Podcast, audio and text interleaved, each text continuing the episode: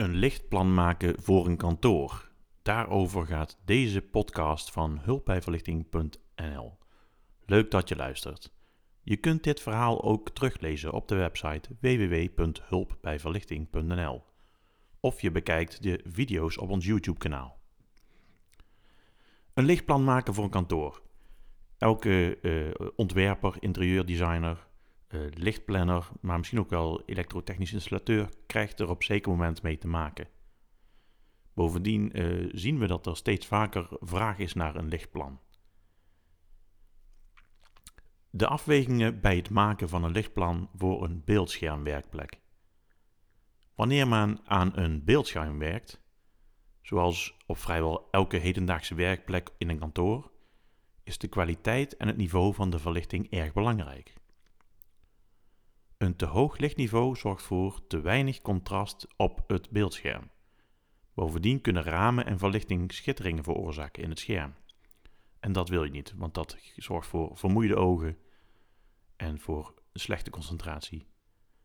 Goede kantoorverlichting op of boven een beeldschermwerkplek of bureau houdt in ieder geval rekening met een aantal zaken. De eerste. De verlichting moet niet te veel verblinden. De mate waarin een armatuur tot verblinding kan leiden wordt uitgedrukt in de UGR-waarde.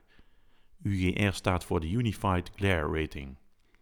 Hoe kleiner dit, uh, dit nummer is wat hieruit komt, des te beter dat de verblindingsfactor wordt beoordeeld.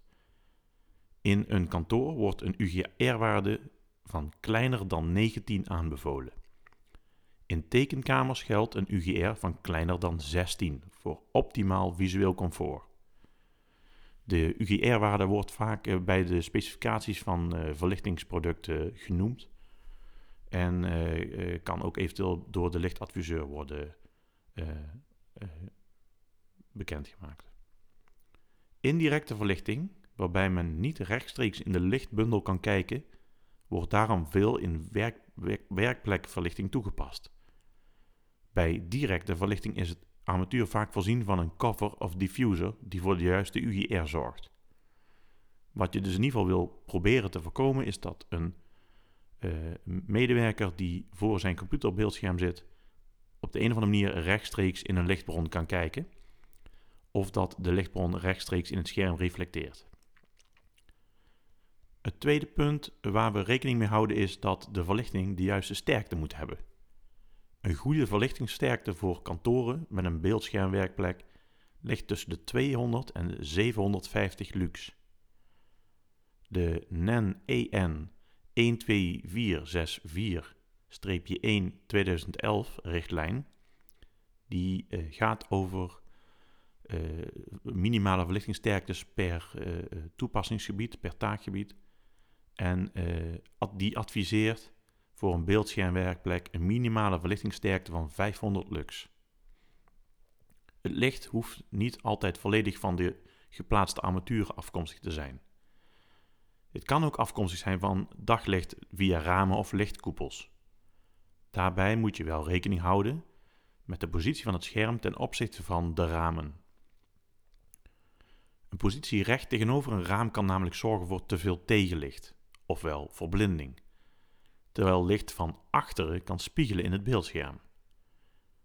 Door gebruik te maken van dynamische verlichting, en dat in, dit in deze context is dat een uh, verlichtingsarmatuur met een sensor, kan de lichtsterkte van de kunstverlichting, dus uh, de, de armatuur die je in het kantoor plaatst, automatisch worden afgestemd op de actuele hoeveelheid daglicht. En dit noemen we ook wel een daglichtregeling of dynamische verlichting, waarover in een andere podcast wordt verteld. Eén kanttekening: oudere werknemers hebben meer licht nodig dan jongeren.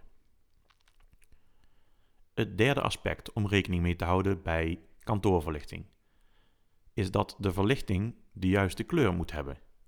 Voor kantoren wordt tot op heden veelal uitgegaan van een kleurtemperatuur van 3000 Kelvin.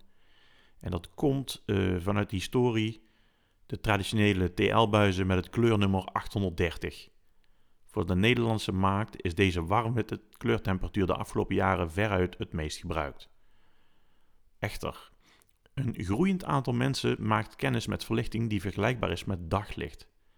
Dit is witte verlichting met een kleurtemperatuur van tussen de 5000 en 6000 Kelvin. Dus oorspronkelijk gingen we uit van 3000 Kelvin, dat noemen we warm wit. En daglicht kleurtemperatuur is een uh, uh, waarde van tussen de 5000 en 6000 graden Kelvin. Dit is de kleur licht die de zon afgeeft. En daardoor wordt zij als natuurlijk ervaren. Om productief en alert te blijven, kan het prettiger werken om daglicht te gebruiken in plaats van warmwitte verlichting. Daarnaast is er een mixvorm denkbaar, waarbij de kleurtemperatuur in het kantoor gedurende de dag varieert. Wij noemen dat ook wel uh, tunable white, heeft ook weer te maken met daglichtregelingen, human-centric lighting, uh, diverse termen die op de website www.hulpbijverlichting.nl worden beschreven en waarover ook een aantal video's op het YouTube-kanaal staan.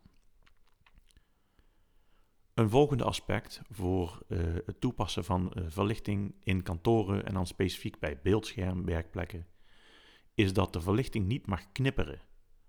Dan vraag je je misschien af hoezo knippert verlichting. Het is zo dat LED-verlichting onzichtbaar snel kan knipperen.